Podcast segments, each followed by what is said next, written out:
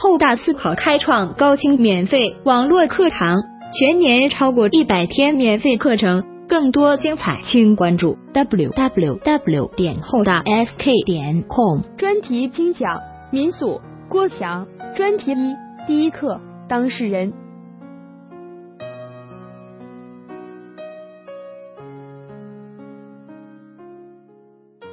咱们这个课就总共来讲是六个小时，上午呢给大家讲三个小时，下午两点开始到五点结束。那么上午、下午呢，咱们会在一个半小时左右休息一次，大家有一个预期。在介绍这个课程之前，对于民诉法的复习方法做一个简要的说明。今年也就是二零一三年，司法考试结束了。问问考过或者没考过的师兄师姐，会发现这样一个现象：第三卷的分数很低，有没有这个感觉？考司法二十多分的同学，第三卷也就是九十多分，是这样一个情况啊。一个关键问题在于。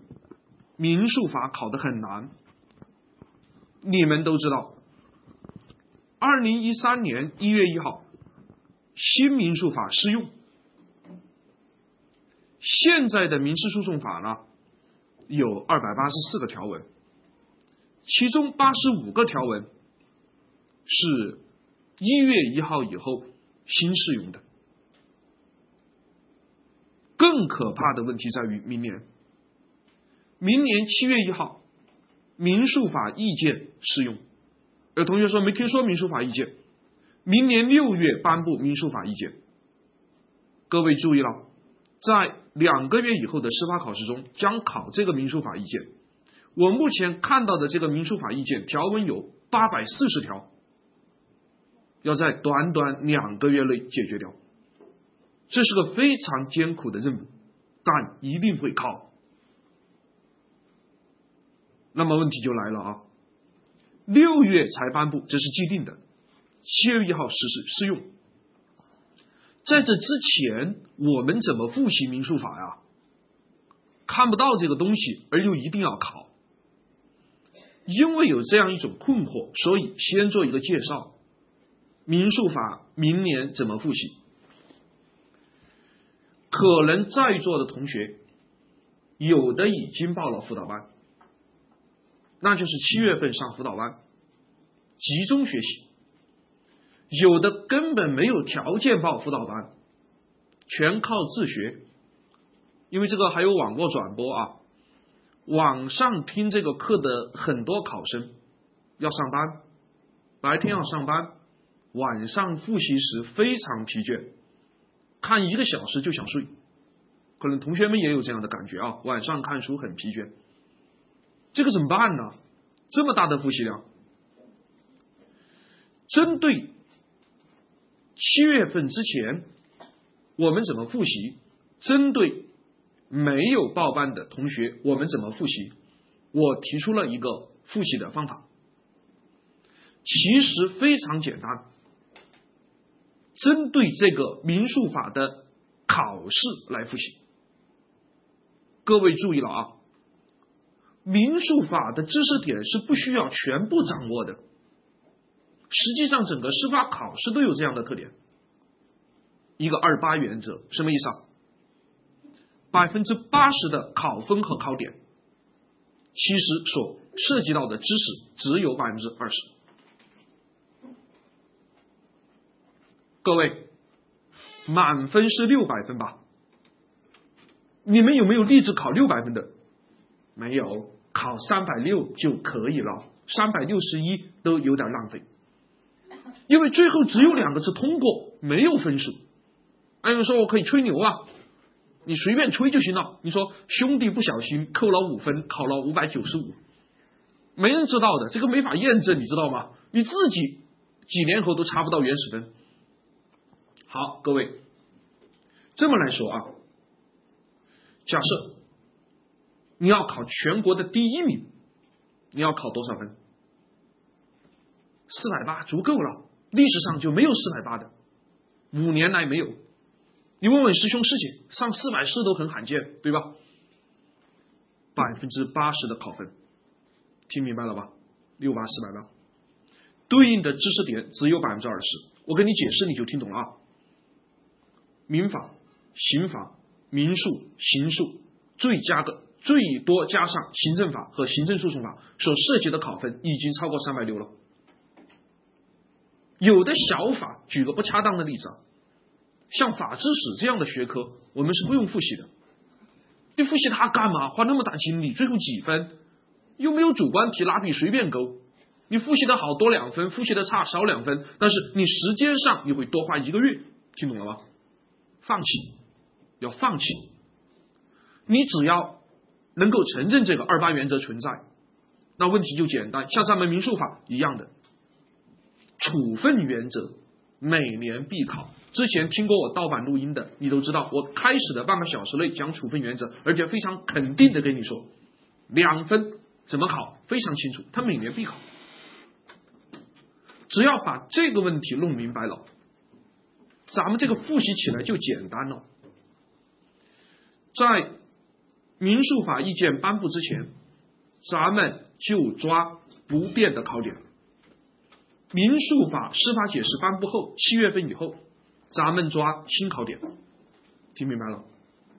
问题在于不变的考点是哪些？我可以一个一个给你们念啊！你比如说，当事人重要，证据重要，管辖重要，说这个话是废话，因为要给你们讲到这样两个层次才能解决问题。第一，当事人怎么考？比如原告怎么考？第二，你会因为什么情况错？更重要的是告诉你遇到什么情形你会被干扰。就好比我告诉你们，晚上八点以后不要出去，出去你要掉坑里。说这话没用，你不知道什么时候掉。我一定要告诉你，看到第一个红灯的时候，向前迈三步，第三步不要把腿放下去，放下去你就掉了。这才是我这个课要做的事儿。这样一来，我会详细的一个点一个点给大家讲。这个课的时间也很长，听清楚了啊！那有同学就问了：那么在七月之前听你的课，总得有个讲义吧？是不是？你看现在网络在同步转播，你对着那屏幕听，听不到五分钟，你困了，得有个讲义啊。于是呢，我给你们编了一个讲义，啊，名字就叫讲义。马上就在网上能看得到这个讲义了，是正式出版物，大概大在两百多页，二十多块钱一本，没有废话，需要你记忆什么讲什么，用笔圈就行了。那么这个讲义呢，今天给大家展示的是其中证据部分，你看一下这个讲义的编写风格。没有多余的文字，能够不让你记的全都删掉了，剩下的就是需要你记忆的。你们听课的时候特别简单，就是把那个对应的字圈一下、画一下，都不用多写。举的例子下面都有，听懂了以后就拿回去练。听明白了啊？这就是我的风格。另外一个方面，有同学问了，老师啊，那这个讲义要记几次啊？至少记五次，记一两次没用。你们考过英语的都知道，那一个非常深的单词，你背两次，你进那考场听力，你听得懂吗？根本没感觉。至少记五次，哪五次啊？课上记一次，因为我这节奏不会太快，知识点会给你重复，会总结。课上咱们记一次，晚上记一次。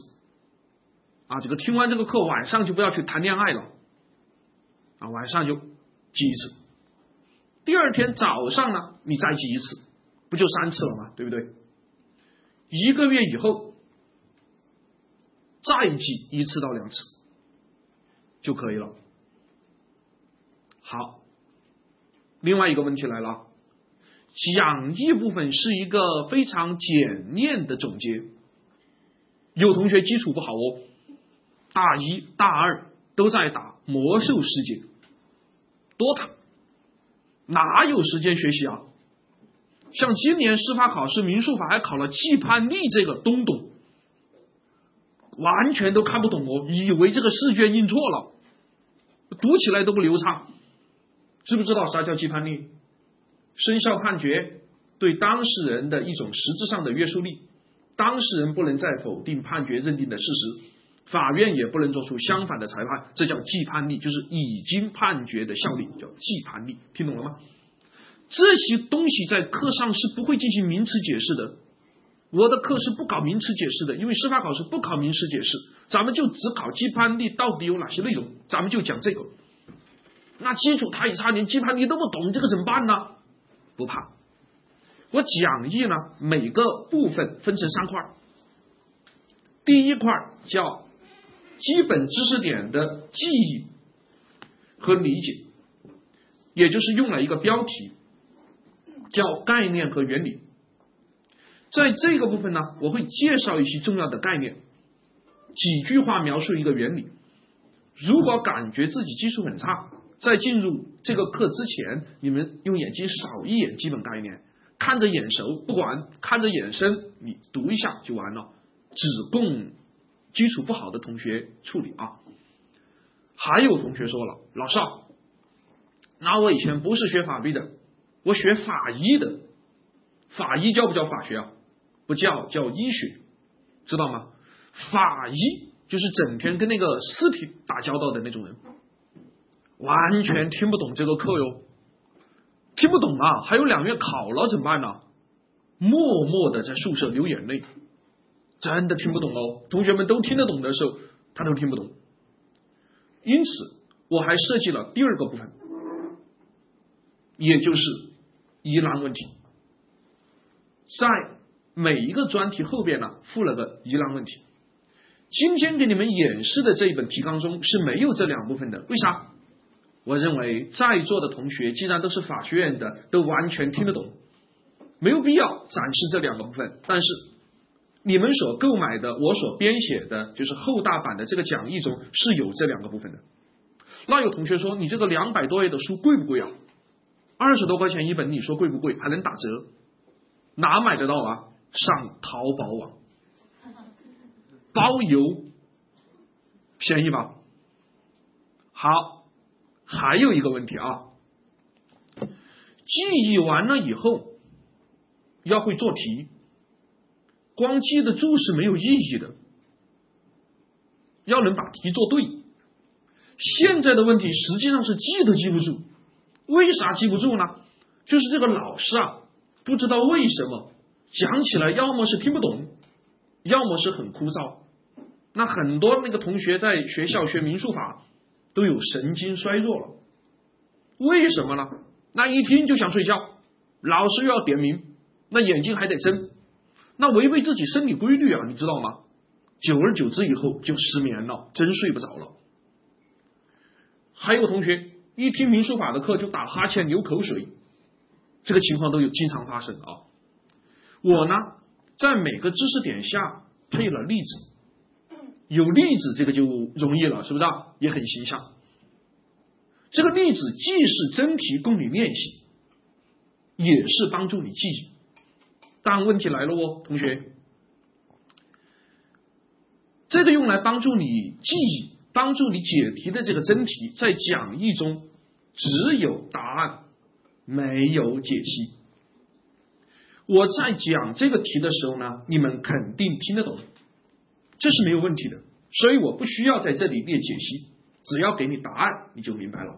后大思考开创不是一个月以后还要第四轮、第五轮复习民诉法吗？对不对？免费课程。会搞忘的，哪有这个听了以后都不忘啊？听了以后一个星期内，你就会把我长啥样忘了，真的，这是没有办法的，是正常的人一定会发生的情况。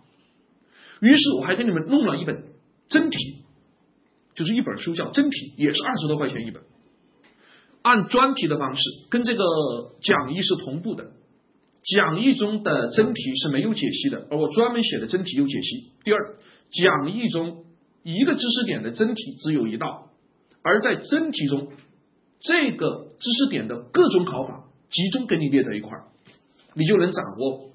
比如考证据，考证据的分类，考书证，到底有哪三种考法？从哪三个角度来设计陷阱？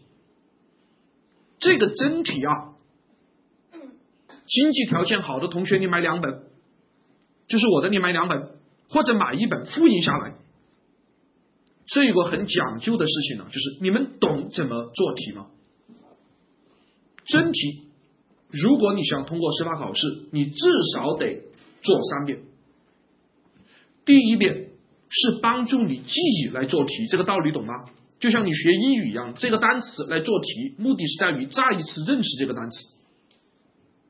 第二遍就是为了提高解题能力来做这个题，一个月后、两个月后再一次做这一道真题时，你又是一种新的感觉。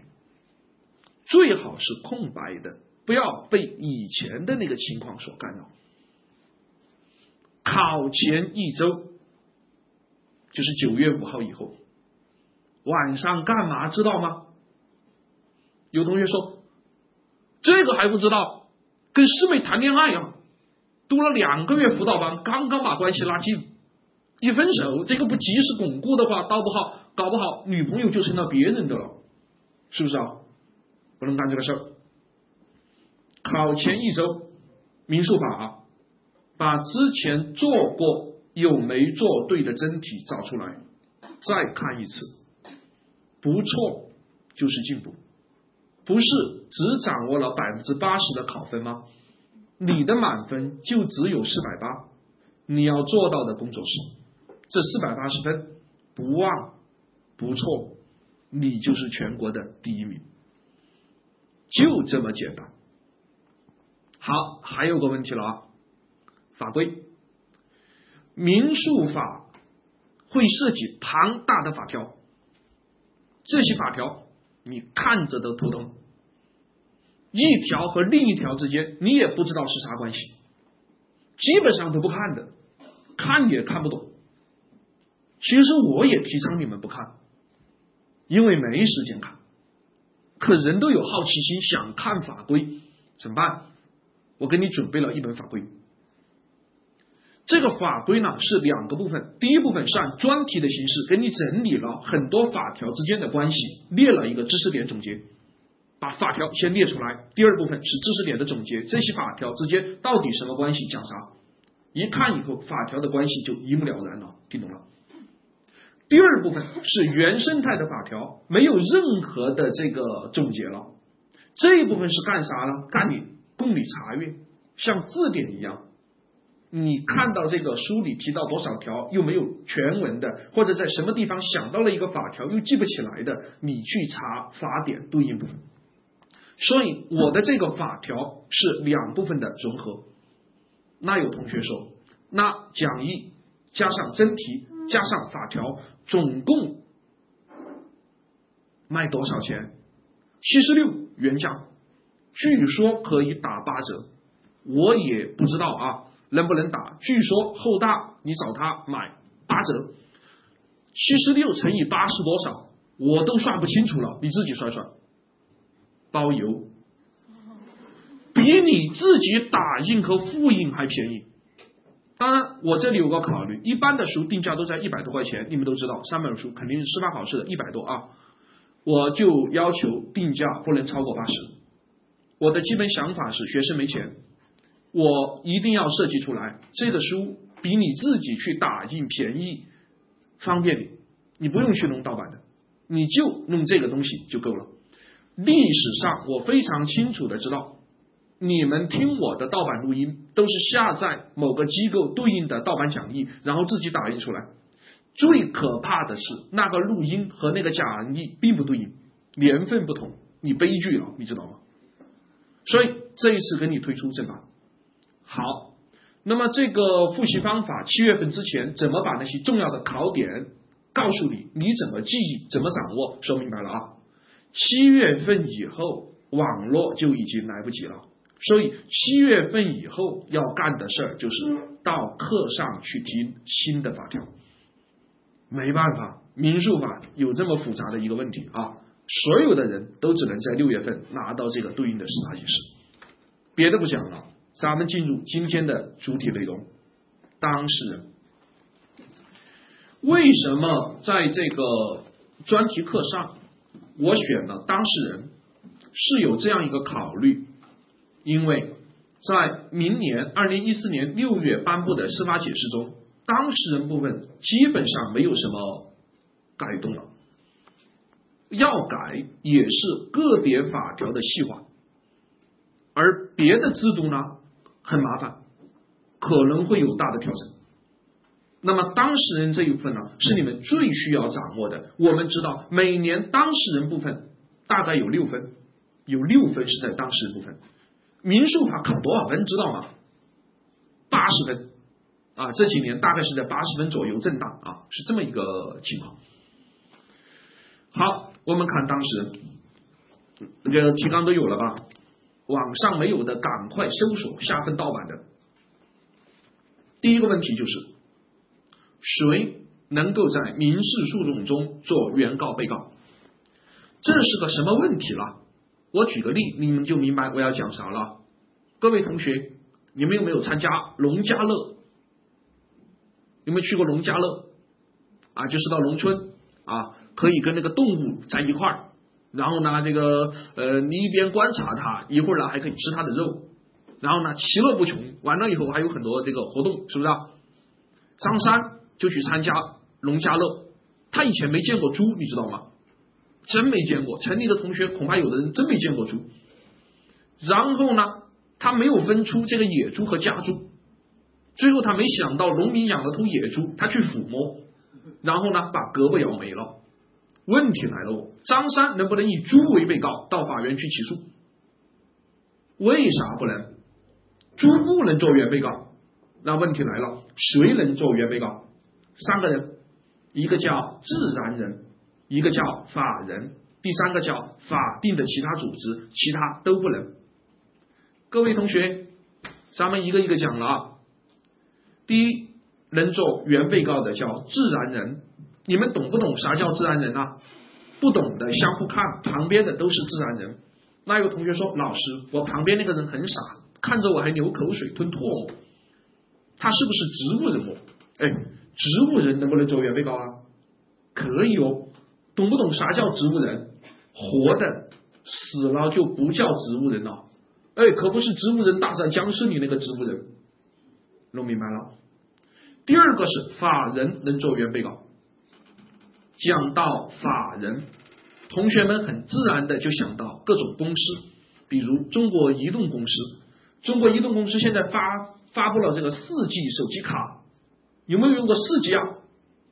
四 G 你都不懂，就是。如果你有一个 G 的流量的话，你点错了一秒钟左右就没了，这就是四 G 啊，不可逆转的，非常可悲。你存一千块钱，你下载个软件然后没看好，把一部电影下载下来了，十五个 G，两分钟一千块钱没了，这就是四 G 的流量，明白吗？非常可怕的啊。然后呢，你就找中国移动公司理论了，理论的原因是啥？为什么速度这么快了？我还没看清楚，钱就花光了，然后还要告他。中国移动能不能做被告啊？可以，为啥？法人，哎，除了公司是法人以外，还有别的情况是法人哦。你比如江苏省人民政府能不能做被告？可以啊，他是什么个法人呢？机关法人，明白了？法人都可以有，难难在第三类其他组织，讲。其他组织前说明两个问题：一，其他组织可不是法人哦。如果他是法人，那他就简单了嘛，就两类：自然人、法人没了。其他组织不是法人，他又要做原被告，为啥？因为他满足一定条件哦。因为法律规定了，满足一定条件的就可以嘛。有很多啊，不过。咱们司法考试呢，主要考三个，我就讲三个就行了。第一个其他组织是私营独资企业。各位同学，作为私营独资企业这个考点，不要与个体工商户弄混哦。两句话，听明白就可以了啊。第一，个体工商户，简称个体户，是自然人哦。个体户会开一家小店儿，将来发生纠纷，告个体户本人，不告他所开的小店儿。听明白了吗？来个例子，判断一下，告谁？张三，一个个体工商户，在大学校门外开了一家个体理发店，名叫最高人民法院。进去以后呢，还有标语“办好人民的头等大事”。李四到这个理发店理发，把耳朵理没了。现在你是要起诉，问本案的被告是张三还是？理发店，答案张三，因为他是个体户。第二句话，私营独资企业有老板，发生纠纷后告企业本身，不告私营企业主，听清楚了吗？来个例子巩固一下啊，你比如说王五。私营企业主开了一家私营独资企业，名叫“蜀味餐厅”。促销期间推出二十八块钱一位的自助餐，不限时不限量，随便吃。赵六大学四年级女生，人生的信念是我不能吃亏。为了将自己二十八块钱捞回本儿，赵六整整饿了三天才出发，扶着栏杆上去。吃了五个小时，扶着栏杆下来，晚上被诊断有急性肠炎。现在赵六啊，打算向法院起诉，问本案的被告是老板王五还是这一家餐厅？答案是餐厅，为啥？私营独资企业啊。关于其他组织的第一个情况，私营独资企业做被告，个体工商户，个体工商户本人做被告，讲完喽。第二呢，我们要注意的其他组织的考点是法人的分支机构。各位考生懂不懂法人分支机构？我从三个方面强调：第一，最常考的是什么？分公司。十个有九个题都考分公司。各位考生，我们要注意的是，公司有子公司。公司有分公司，子公司是不是法人呢？是的，分公司呢？不是，不要搞混了啊。二，当一个题目里出现了一个分公司以后，能不能告分公司？你要怀疑，因为分公司要做原被告，必须要同时满足两个条件，同时懂不懂啊？既依法设立。又领了营业执照，分公司才能做被告哦。实际考题中一般怎么来骗你？他往往是满足一个条件，没满足另一个条件，问你告分公司行不行？请看这个考法：天南公司扬州分公司刚设立，还没来得及领营业执照，就已与房东围绕房租问题发生纠纷。房东要起诉，能不能以扬州分公司为本案的被告呢？不可以，因为他缺一个条件。那这个时候，房东找谁要房租啊？法人天南公司。关于第二个方面，两个条件缺一不可，听清楚了。第三，我们知道法人是肯定能做原被告的吧？我们也清楚，他的分支机构满足两个条件，设立领业执照后也能做原被告吧？那对方当事人起诉，到底这个案件被告的确定方式有几种？听明白了？有三种。第一，可以只告法人天南公司一个；第二，可以只告扬州分公司一个。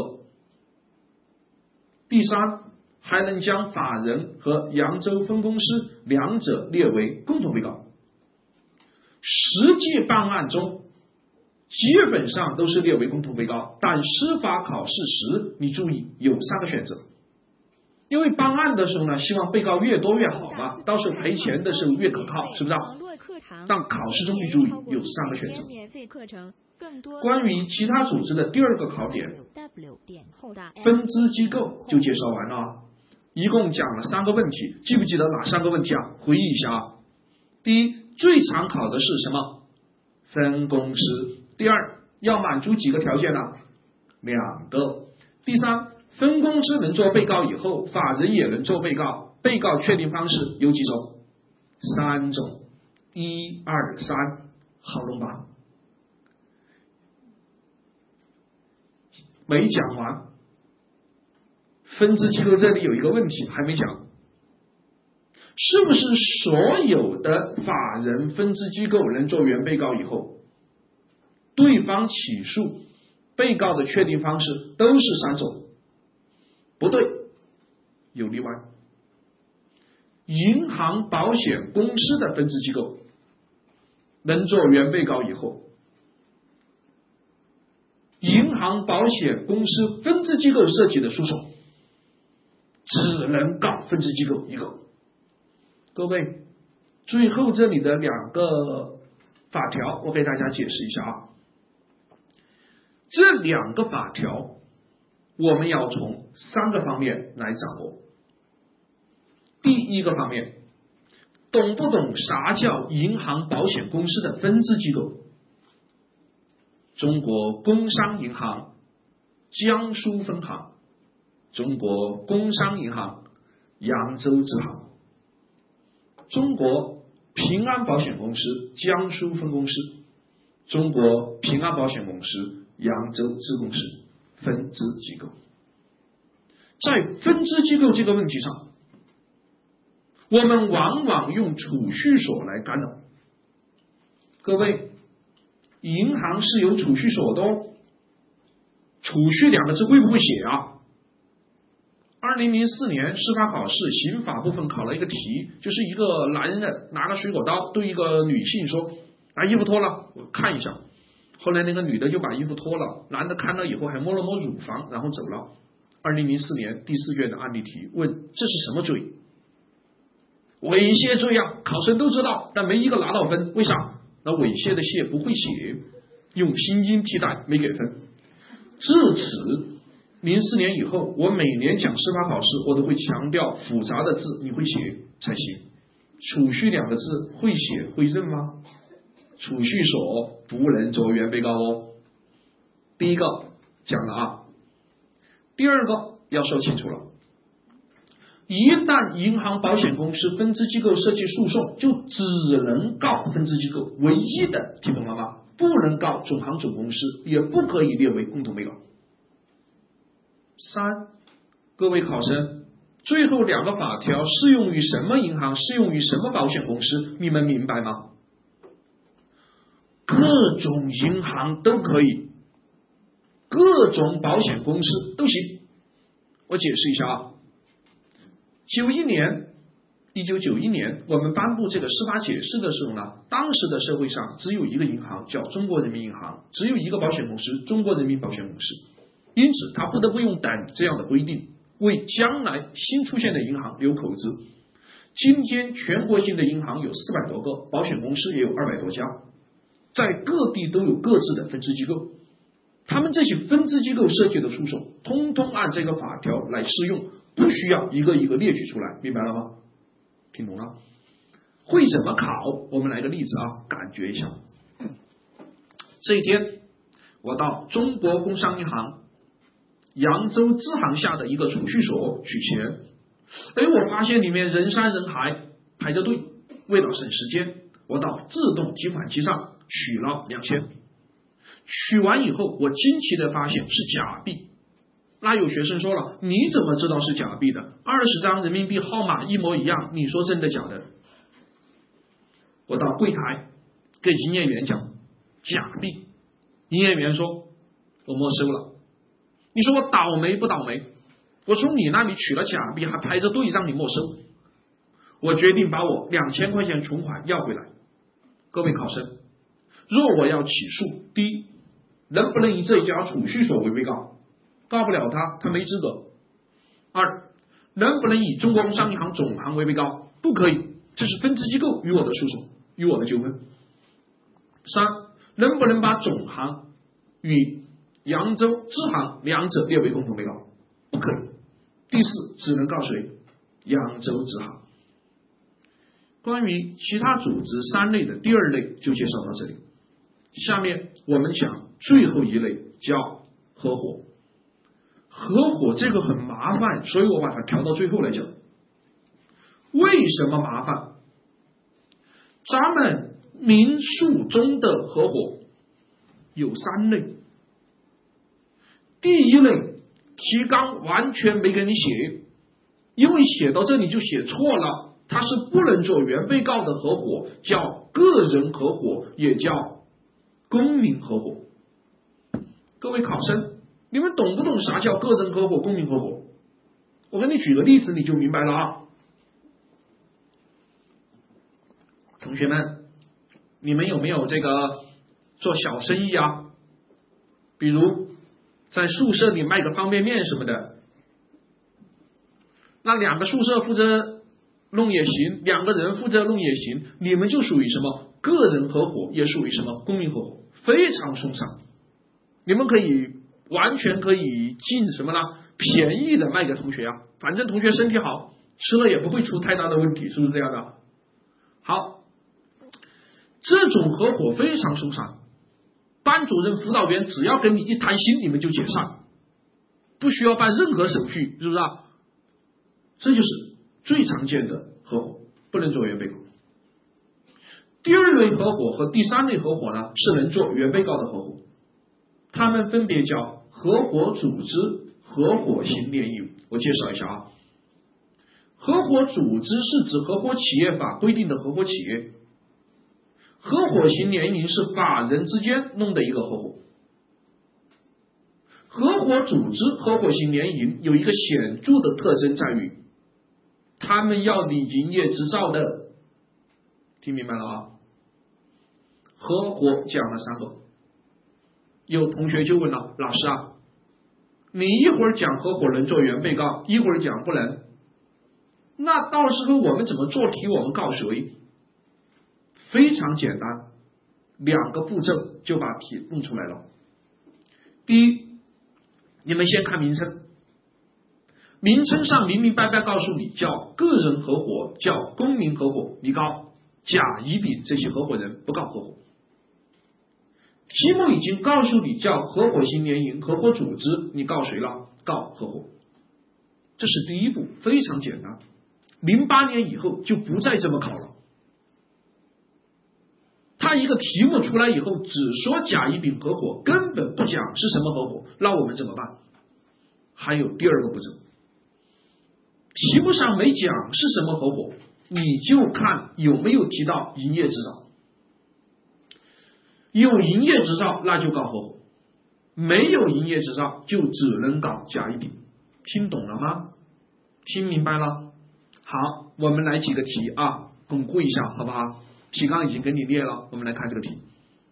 第一个题呢是一零年第四十个题，这个年份都搞明白了啊。我们看这个题会做吗？甲、乙、丙三人合伙开办了个电脑维修店，名叫一通电脑行，依法登记。句号。各位考生，到这里为止，如果发生纠纷，是告合伙还是告甲、乙、丙？答案是告甲乙丙，哎，为啥了？好，注意方法了啊！第一，有没有告诉你是什么合伙？没说。第二，有没有营业执照？没讲。各位考生，这里有一个坑，要让你跳，就是登记。有两类登记，你们在观念上要区分。第一。有字号的字号要不要登记？要的啊，这个常识应该知道吧？你要有个企业的名称，你这个名称要进行预先登记，知道吧？那你营业执照要不要登记呢？也要。难就难在这个题目上的登记是指什么登记了？没写。既然名称没有说是什么合伙，又没有提到营业执照，光是个登记，我们根本就无法判断是不是营业执照登记，对不对？那就没有营业执照，没提到，没提到就没有，听懂了？这是解题的基本思路，就是没提到的情况，你不能假设为有，没提到就没有，明白了？那么第一，我们知道是告甲乙丙，这个题还有另一个问题，向上看，甲负责对外执行合伙事务。顾客丁进店修电脑，被维修人员误碰伤。看到这里，我的问题是：如果顾客要起诉，能不能告修理人员误？不可以。后面我要详细介绍，叫雇主责任。各位坐稳了啊！凡是民诉法的考题，提到了雇主和雇员的，你给我听清楚了啊！两点：一，雇主永远是被告；二。雇员不是被告，那雇员是什么人？企业证人。这个题没考，后面的题看得到。就是说，如果这个题问你雇员是什么人的时候，你只能选证人，他绝对不能做被告，因为这叫雇主责任，跟雇员没有关系。把结论说清楚了啊！这个题会弄了吗？那你说这个题选哪一个？C 第三个选项。那今年你遇到这样的题了，如果你还做不对的话，我都怀疑你的民事行为能力，是不是这样的？你说经过这个强化以后，你还会不会错啊？不会。但是你没经过这个强化，你自己去弄吧，弄半天你不得要领啊！所以呢，如果你们没有机会报辅导班，你就把我这个录音啊，马上要发布了三十多个小时的录音，你就反复的听，至少听两遍吧。然后呢，买本这个讲义，反复的记，至少记五次。就是课上我讲的这个点，我给你总结了，你感觉到了吧？你能记一次，没问题吧？晚上记一次，明天早上记一次，一个月以后再记一次到两次过关。不考个四百分，我都不好意思，是不是啊？一定要这么去做，你不这么去做，那你肯定不行。看下一道题啊，再念一个，陈辉。就是两千年的十三个题，看到了吗？陈辉到中国工商银行 A 县支行区塘储蓄所存了五万块钱，被人冒领，现在打算起诉，你们说告谁？C 第三个选选项告这个支行，对吧？一分又拿到，各位容易吧？这种分挣起来，就好比你用手到你自己的口袋里掏手机一样容易。如探囊取物一般，是不是？啊？那根本没有难度啊，就好比你把手翻过来，易如反掌，就这么简单，没有多复杂。但是同学们，你们发现了吗？我把这个知识点给你讲清楚，我足足花了半个小时，半个小时也就解决了你一分一个点。一没法多讲，原因在于时间有限；二讲多了也没用，你拿不到分。第三。只要你把这半个小时的课认真听了，今年的这一分你肯定能拿到手。你跑不了，付出才会有回报。你不这么弄的话，你听两天的课，最后发现没几个题会做，听不听效果都一样。第一，听完也记不住；第二。记住老的也做不对题，没有收获，是不是啊？那么关于这个问题，我们就讲到这里了啊。下面看第二个部分，向下啊。呃，在介绍第二个部分前呢，我画了个图啊，看到没有？画了个表。这是一个什么问题呢？主要是两个概念，给大家做个解释啊。就是我们可能会考这两个概念，呃，有多大的可能性考呢？十年考过一次。两个概念，第一个概念是民法上的，你们用笔圈一下吧，记这个概念，否则你记起来你不得要领。把民事两个字圈起来，就是在最右边的啊，把民事两个字圈起来，看到了吗？民事权利能力，各位讲到权利能力讲的是啥意思啊？主体资格，谁能做民法上的那个主体是吧？从民法老师的角度来讲，他说是三个人：自然人、法人和合伙等组织，是不是这样的？可是民诉法的老师并不这么理解，他们认为只有两类，即自然人和法人。这就是民诉法和民法在这个考点上理解的不一致。如果你不知道这个细微差异，你这个一分就丢了。第二个需要注意的词呢，你把诉讼两个字圈起来，叫诉讼的权利能力。什么叫诉讼权利能力呢？就是能做原被告的那些人，也就是自然人、法人和其他组织。啊，我重复一下啊，能做原被告有民事诉讼权利能力了十三个。能作为民法上的这个权利主体，能作为汽车、房屋的这个主人的呢？作为民诉法老师来讲，他认为只有两类，没有其他组织；而民法老师认为有其他组织。我估计民法老师都没有给你做这个细微的对比吧？他并不知道在不同的学科上，老师命题的时候的知识点有差异。我得跟你讲清楚，十年才遇得到一次，所以你。不掌握也没有问题啊，但我都跟你讲。那么这个问题就讲完，进入下一个问题了啊。第二个比较重要的问题就是原告被告对不对？我给大家举个例啊，同学们就明白我要讲的啥了。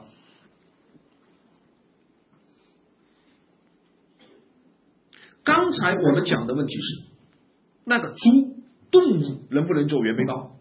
没有主体资格。现在要讲的问题是，你去告一个人，你告对了吗？你没告对，你叫无理取闹；你告对了，你官司才打得赢，有感觉了吗？没听懂，是很正常的。我先讲个故事啊，我们再来去理解。你们晚上上不上自习啊？上的吗？十点左右是不是要下自习啊？因为教学楼要黑灯，是不是啊？下自习了。张三。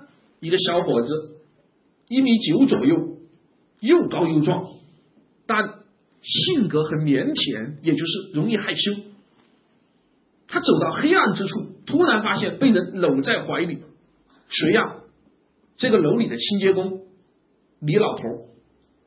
李老头看到了这个张三以后呢，就从后边把他给抱住，然后呢就开始亲这个张三。张三是一动不动的站在原地，默默的流眼泪。为啥呢？张三一挣扎，那女老头骨头都在散架，那叫什么？人生损害。可另一方面，张三一动不动的，只能忍受这种侮辱，所以他不停的流眼泪。回到宿舍以后，张三就表现出萎靡不振。为什么？因为他被人家给侵害了。然后班主任就提出一个问题了，说。既然遇到这样的情况了啊，你被一个男的骚扰了，要不我帮你去起个诉吧？各位，班主任能不能做原告告那个老头？为啥不能？他不是受害人。我们现在讲的问题就是，你是个人，对呀，你是自然人呐，你有可能做原被告啊。但是在这个具体案件中，你是正确的原告吗？你要不是正确的原告，这个官司你打不赢，因为这个官司的处理跟你没关系。知道讲啥了吧？正当当事人及原告对不对？被告对不对的问题。被告弄错了，原告的官司也打不赢，你在无理取闹。那各位考生，问题就来了哦，原告、被告对不对？我们怎么判断？会判断吗？特别简单，一个原则。两个例外，第一个原则就是，通常一百个案件九十九个都这么干啊。争议法律关系的主体就是将来案件中正确的原告、正确的被告。像张三和李老头这个例子，张三告李老头，原告对，被告也对，为啥？张三和李老头之间有什么关系啊？侵权法律关系嘛。张三是受害人嘛，对不对？李老头是加害人嘛，他们就是对应的权利人、义务人嘛。因此，原告对，被告对，都听懂了吧？问题在于有例外，考试中十次有九次都考例外，有两个例外：第一个记忆就能解决，第二个理解才能解决。因此我分开给你讲啊。第一类呢，有十个是法定可以做原被告的情况，它并不是权利义务主体，是源于法定法律规定特别规定。咱们一个一个来记吧。第一个叫失踪人的财产代管人，各位考生，这是什么制度中的？宣告失踪，非常好啊，太棒了啊！这个时候都能记住这个问题了，那基本上考过就是没问题啊，就是按正常复习就可以了。我举个例，你们看行不行啊？张三被宣告失踪了。那张三的妻子就被法院指定为财产代管人了。李氏发现张三欠自己五万块钱没还，打算起诉。各位，能不能以张三的妻子作为本案的被告？可以啊，因为他是什么人？财产代管人啊。哎，一张三的妻子可不是做诉讼代理人哦，啊不是哦，没有法定也没有委托授权的情况哦。二。他就是做被告本人，源于法律特别规定，听懂了啊？讲第二个了，叫著作权集体管理组织。著作权集体管理组织要帮作者打官司，不是做代理人，做原告、被告有个条件，获得作者授权。各位考生，你们知道吗？因为要获得授权，所以作者的权利几乎没有办法得到保护。我给你举我的例子了啊，我讲民诉法已经十年，讲这个司法考试已经十年，不是新生代，不是张老师介绍那个新生代的情况啊，十年。我的奖励是民诉法各老师里发行量前位，我不能说第一。但也是前列的吧，在校学生几乎都用我的盗版讲义，没有人给到稿费的。我发行的司法考试的书，一本书我能拿多少稿费？不到一千块钱，你会信吗？因为根本就没有人买这法。基于这样的考虑，所以今年给你们配套出来的讲义真题和这个法条。定价比你自己去复印那个纸张钱还便宜，几乎就没有利润。目的就是为了讲课更容易，七月份以后啊讲课更容易把基础问题解决掉。为什么没有人来维护我的利益呢？因为那个中国音像著作权集体管理协会是能够把我起诉的那个原告，他在哪里我都不知道。这是一个部级单位，你知道吗？那门口一定会有武警站岗的。如果我要去找他，让他帮我去起诉，我门都进不去，因为他都有预约，我都不认识人，我怎么预约？因此，我只能默默的忍受考生复印我的讲义。四十万考生有三十多万都在复印这个讲义，我看盗版网站上的统计就看得出来，看下载量就看看出来了。在校学生，在校大学生、大三学生是二十多万，几乎全部复印我的讲义。你们打听师兄师姐的情况，就是这样的。这就是我们要授权导致出来的结果，能不能记住了？没有问题了。看第三，那今年就好了，不用复印盗版的啊，就是二十块钱买本正版的就完了嘛，还集中啊，往那胳膊里一夹，然后就可以到教室，M P 三一听，问题就解决。不要看视频，除了面试以外，不要看视频。各位，这个我要说啊，呃，后大的网站上有视频，我建议你别看视频，听音频。这个你懂吗？看视频你就比较。注意去看，没有去记。听音频就是听完以后用笔在提纲上把那些词圈出来，听懂了不要再听。我反复讲，有同学想以听音频的方式替代考试，这是绝对不对的。听懂了以后要干的事情是记，而不是再去听懂。记住以后要干的事情是会做题啊，就在这里多强调一下。想想下面两个只能靠记，一个是公司法规定的清算组。把这个清算组啊，组织的组圈一下，合伙企业法规定的才是清算人，哎，这两个字不要弄错了哦。合伙人，合伙人嘛，所以他是人；公司是个组织嘛，所以它叫清算组，好不好记啊？再想想，股东代表大会中的股东，这个要介绍一下啊。你们知道吗？中国股市低迷已经好几年了，始终好不起来。炒股炒成股东，被称为人生三大不幸之一。那炒成股东了怎么办呢？希望股价上涨能尽快解套。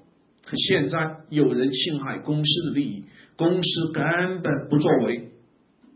股东满足一定条件后，可以代表受害的公司去起诉侵权人。一，受害的不是股东本人，股东是间接受害，股价受损。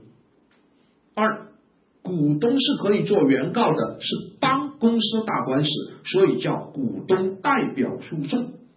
股东做原告，听明白了？再向下。七，遗产管理人和遗嘱执行人，这个在生活中已经越来越多了。没有什么遗产的时候是不需要这个人的，你知道吗？比如在朝鲜，我估计他们都不知道什么叫遗产管理人和遗嘱执行人吧？因为在朝鲜，诺基亚手机就是主要遗产，没有钱啊，一个手机就是好几年的收入啊，他没有这个制度。可现在。我们国家富裕了以后，这个制度就越来越重要。以后你们做律师，将大量的干这个事儿，就是老头儿啊，老头儿七十几岁，年龄比较大了，跟保姆有了婚外情，配偶是不干的，你知道吧？那哪能跟保姆有婚外情？儿女根本不支持这个父亲，可是父亲感觉保姆对我好，比我孙女长得还好看，好。死之前就给保姆说，只要你每个星期给我提供一些特殊服务，什么叫内容我们就不知道了啊。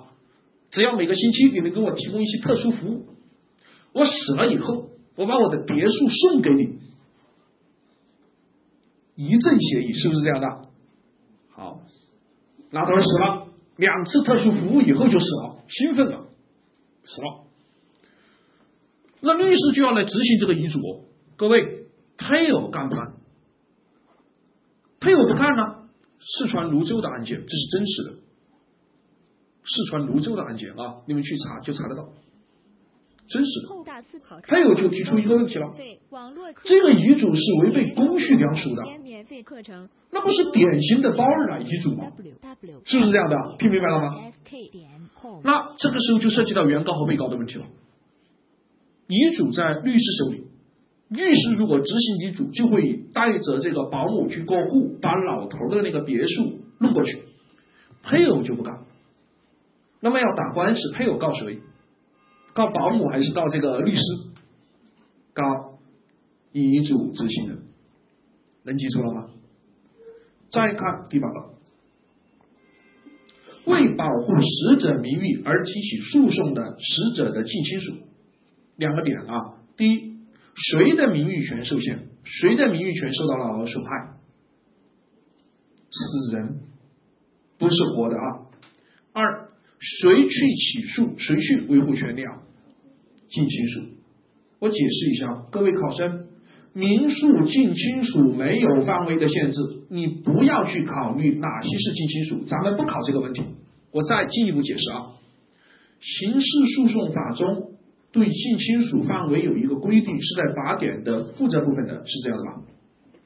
行政诉讼法中对于这个近亲属范围也有规定，是在它的司法解释中的。民法通则意见和名誉权司法解释分别规定了民法上的以及名誉权案件中的近亲属范围，唯独咱们民事诉讼法，谁能做原告这个近亲属范围，它没有做限制。为啥不做限制？一个基本的考虑就是很难找到近亲属了。你再做限制，谁去起诉？兄弟姐妹、祖父母、外祖父母、孙子女、外孙子女，你想想，你能满足几个？祖父母、外祖父母，有的人都没有；孙子女、外孙子女根本没有，子女都没有。为什么？剩女，你有子女啊？对不对？根本找不到对象啊！这么多找不到对象，还有光棍儿。没有子女，哪来孙子女、外孙子女？又是独生子女，是不是独生子女啊？兄弟姐妹都不知道，到你们的下一代根本不知道什么叫姑妈，没有对物啊，家里，他不得不对这个近亲属范围进行宽泛的解释，否则这个权利就没有人去维护，能记住吗？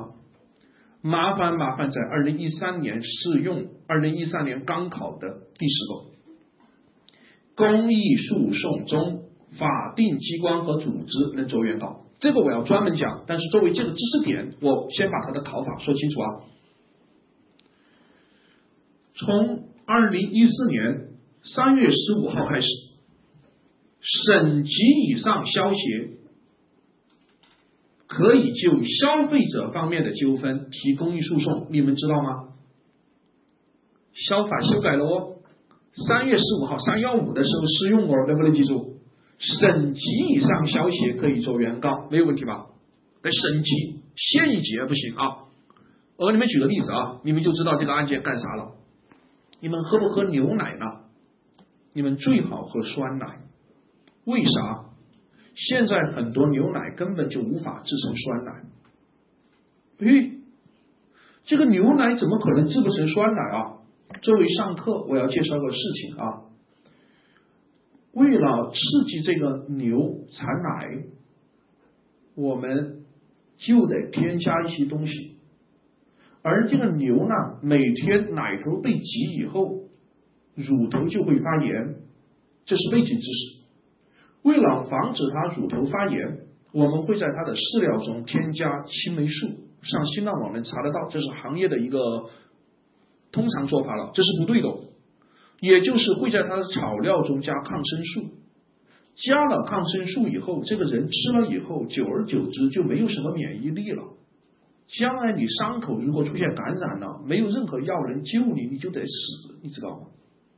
而加了抗生素以后，这个牛奶就没有办法发酵，也就没有办法制成酸奶。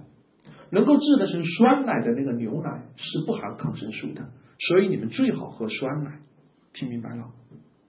可问题在于，现在很多牛奶加了抗生素，你并不知道。包括婴幼儿奶粉，国产的里边都可能抗生素超标，谁来维护这个利益？你会为了一块钱的一袋奶去起诉吗？你不考司法考试吗？可问题在于，你法学院的学生你都不去起诉，那谁去起诉呢？法律规定，省级以上消协可以为了这种公共利益的需要，作为原告去起诉。哎，消协可没有被侵权哦，它是抽象的组织，但它可以，听懂了啊？这是第一类，十个靠记忆就能解决。第二类例外就很难理解了，可怕的问题在于，二零一三年的三十八题就考了第二个例外。我介绍一下第二个例外是什么意思啊？在确认之诉中，对诉讼标的有确认利益的人。听不听得懂啊？你听得懂才怪！你不可能听得懂，你听懂了也是误解。为啥？这里有三个难点。第一个难点，你懂啥叫确认之诉吗？因为咱们今天只展示当当事人这一部分。你们到网上去下载我的那个厚大版的视频和对应的录音，包括买那个讲义了。咱们是从第一个部分，从数开始讲，就会讲到数的分类，有一种叫确认之数，即确认法律关系的存在和不存在。确认法律关系的存在，确认有合同关系，或者确认法律关系不存在，确认没有合同关系的这种数叫确认之数，明白了？这是第一个背景知识，你要知道。二。这个原告可不是这个法律关系中的权利人义务人哦，为啥？如果他是这个权利人义务人，还叫不叫例外？不叫嘛，因为第一点，通常法律关系主体就能做原被告，他肯定不是，不是才叫例外，明白？难在第三个地方，什么叫对诉讼标的有确认利益了？又出现一个词了，叫诉讼标的，在诉的部分啊。我们会提到一个词，什么叫诉讼标的呢？争议的法律关系，就是两个人之间争议的法律关系，就是本案的诉讼标的。比如买卖合同有争议，买卖合同关系是诉讼标的，听懂了吗？有点感觉了啊。下面我给你举个例，听完以后呢，当你们都能够记住，一辈子也忘不了。张三。一个小伙子，一米八的个头，长得是玉树临风，风流倜傥。如果你们缺乏想象，可以抬头看着我，我牺牲一下。张三这一天去探望朋友，朋友住在十八楼，那得坐电梯。张三就进了电梯，又拥入了很多人。那电梯门快关上，没关上的时候，挤进一个人。张三一看，这人是长相奇特，小绿豆眼，蒜头鼻，鲶鱼嘴，饼子脸，小圆耳朵，黄焦焦的头发，朝天上还梳两小辫儿。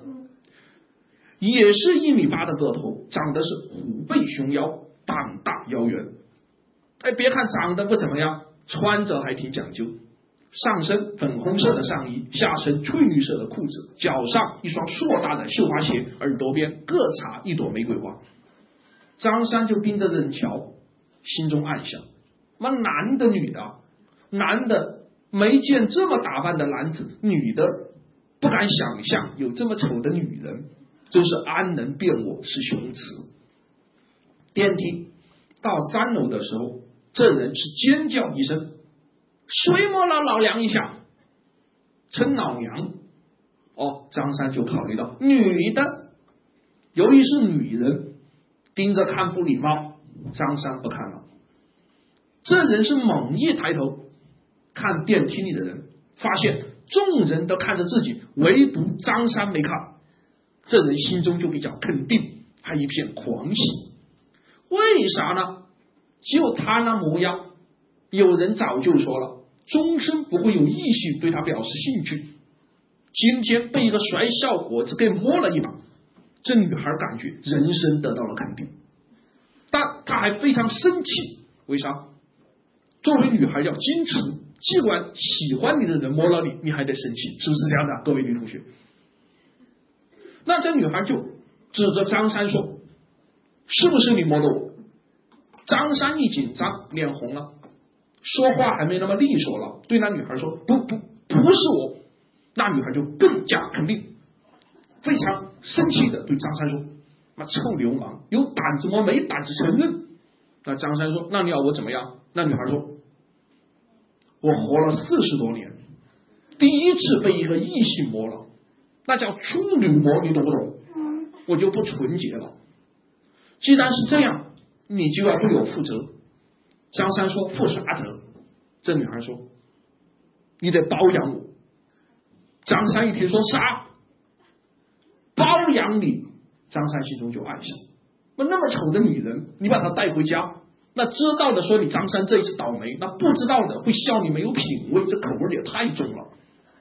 那女孩说。如果你不为我负责，我就死在你的面前。我反正生是你的人，死就是你的死人。各位考生，张三有没有摸这女孩？没有。张三有没有被别人摸？没有，是飞来横祸，对不对？可问题在于，张三实实在在的跟这个女孩之间产生了一种纠纷，这纠纷不解决行不行？那是要死人的，是不是这样的？我们试想一下。若法律允许张三做原告，到法院去提一个确认之诉，确认啥？他与女孩之间不存在侵权法律关系，他没有侵权。法院调取了电梯的录像带，能不能把事情查清？可以的嘛，电梯有监控的，没有摸嘛，对不对？那根据这个判决，张三可不可以从纠纷中解脱出来？可以，也就是对于侵权法律关系这个诉讼标的，法院的认定对于张三来说是有好处的吧？叫确认利益，听明白了吧？这就是在确认之诉中，不是权利人、义务人，但是又深陷其中的这么一个人，只要对于诉讼标的有确认利益，他就能起诉。能不能推而广之，解决考试的问题？以我们有一年的第四卷的案例题为例啊。是这样的一个题，我们看一下行不行啊？考过的，有个人开这个大货车，开着大货车，发现前面有个老人从自行车上摔下来倒地，嘎的一声，他把车停下来了，然后打开了自己随身带的一个摄像机，开了，然后再走过去问那个老人。呃，怎么样了，老老人家？那老人马上就醒了，抓着那个人说：“你把我撞倒的，你要赔钱。”这个司机说：“我开了摄像机的。”这个老人说：“那也没用。”各位，问题来了哦，这个司机就陷入纠纷中了。他能不能提出一个确认之诉，确认与这老人之间没有这个侵权法律关系存在？可以，一样的，是不是啊？以后学雷锋被人诬陷，比如四川刚发生的案件，三个小孩和一个老太太的那个情况，三个小孩没撞老太太，老太太说你撞了，是吧？看到了吧？老太太不是他那个家人，儿子还被拘留了吗？那三个小孩如果深陷其中，因为民事纠纷并没有完全解决哦。好，那么三个小孩可不可以做原告及确认之诉，与这个老人之间没有侵权法律关系呢？可以，听明白了吗？那么诉的确认之诉这个问题啊，也就是正当当事人的判断，通常争议法律关系主体例外有两类：一法定的十个人；二确认之诉中对诉讼标的有确认利益的人。我就讲到这里了啊。向下把下一个专题讲了以后，我们再看真题，因为这个真题呢，它跟下面一个点是捆绑在一块儿的。我不会在每个点下讲，因为它有的题是综合性的，是这个考虑，明白了？但是你们晚上复习的时候呢，最好在每个点下给的题，你把它再做一次，因为这个时候你再做，自己是没有问题的啊。下一个问题就是，谁能亲自到法院去打官司？我们回顾一下今天讲的前两个问题啊。第一个问题，我们讲了自然人、法人、法定其他组织才有可能做原被告，动物没资格做原被告。二，我们讲了一个案件中原告、被告对不对的问题，但问题在于你原告对，你能不能去法院还是个问题。自然人和法人其他组织有一个本质区别，在于法人其他组织只要能做原被告，就能够去法庭自己打官司。自然人中有小孩，自然人中有精神病，这些人做原被告是没问题的，但不能亲自出庭，这个都懂吧？我以未成年人为例，我们注意跟民法上的一个对比啊。民法上以年龄为标志，人分为三类，不到十岁是什么人？无民事行为能力人。那么十岁以上不到十八岁叫什么人？限制民事行为能力人，哎，把那个无啊、限制啊圈一下不就可以了嘛，是吧？然后十八岁以上叫完全民事行为能力人，不过有个例外哦。十六岁以上以劳动收入作为自己主要生活来源的，可以怎样啊？视为完全民事行为能力人，这个没有问题吧？看一下民诉右边部分的啊，不是三分是两分，非常简单。满了十八岁有诉讼行为能力，不没满十八岁了无诉讼行为能力是两分的，清楚了吗？听不听得懂啊？听得懂才怪！我问个问题你就出问题了。十岁小孩是无还是限制民事行为能力？十岁小孩是无还是限制？限制啊！不到十岁才是无啊！十岁已经到了，我你这这都不会，你这个怎么弄啊，同学？啊，有同学说那是因为还没有进入考试状态，不要这么想。我告诉你，这是常规的丢分点。听懂了啊？好，我们来看题的真题。看完以后呢，我们就可以休息一次了。嗯，看一下一三年的三十八题，也就是今年的三十八题。各位考生，三十八题是一分一道的单选题哦，这种题的难度不大。你们知不知道一到五十是单选，五十一第三卷啊，五十一到八十五题是多选，八十六到一百是不定向。单选一分一个，五十一题开始到一百题是两分一个。单选题在第三卷中。五十个单选题，你们的错误率不能低于两个。如果啊不不能不能超过两个，不能超过两个。如果你们的错误率超过了五个，基本上就过不了了。有难度吧？特别简单呐，同学，你五十分的单选题你都能错到五个，你算算多选题和不定向，你的错误率能有多少？那你第三卷你肯定考不到八十分，是不是这样的？你前面你才拿到四十五分，你后面你算算，你能拿多少分？多选呢，错一个就不行了，不定向错一个就不行了。所以不要小看单选题。我们来看几个题啊，会不会？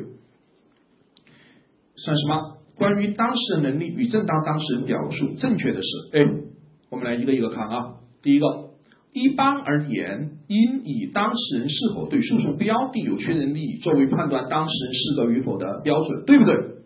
错，这是一般还是例外？例外是第一还是第二个例外？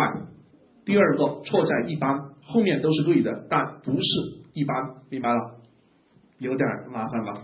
你看这个判断对的，但是它是例外。想想，第二个，一般而言，诉讼标的主体即是本案的正当当事人，对吗？对呀，法律关系主体，法律关系就是诉讼标的嘛，对的，没问题吧？想想，未成年人均不具有诉讼行为能力，对不对？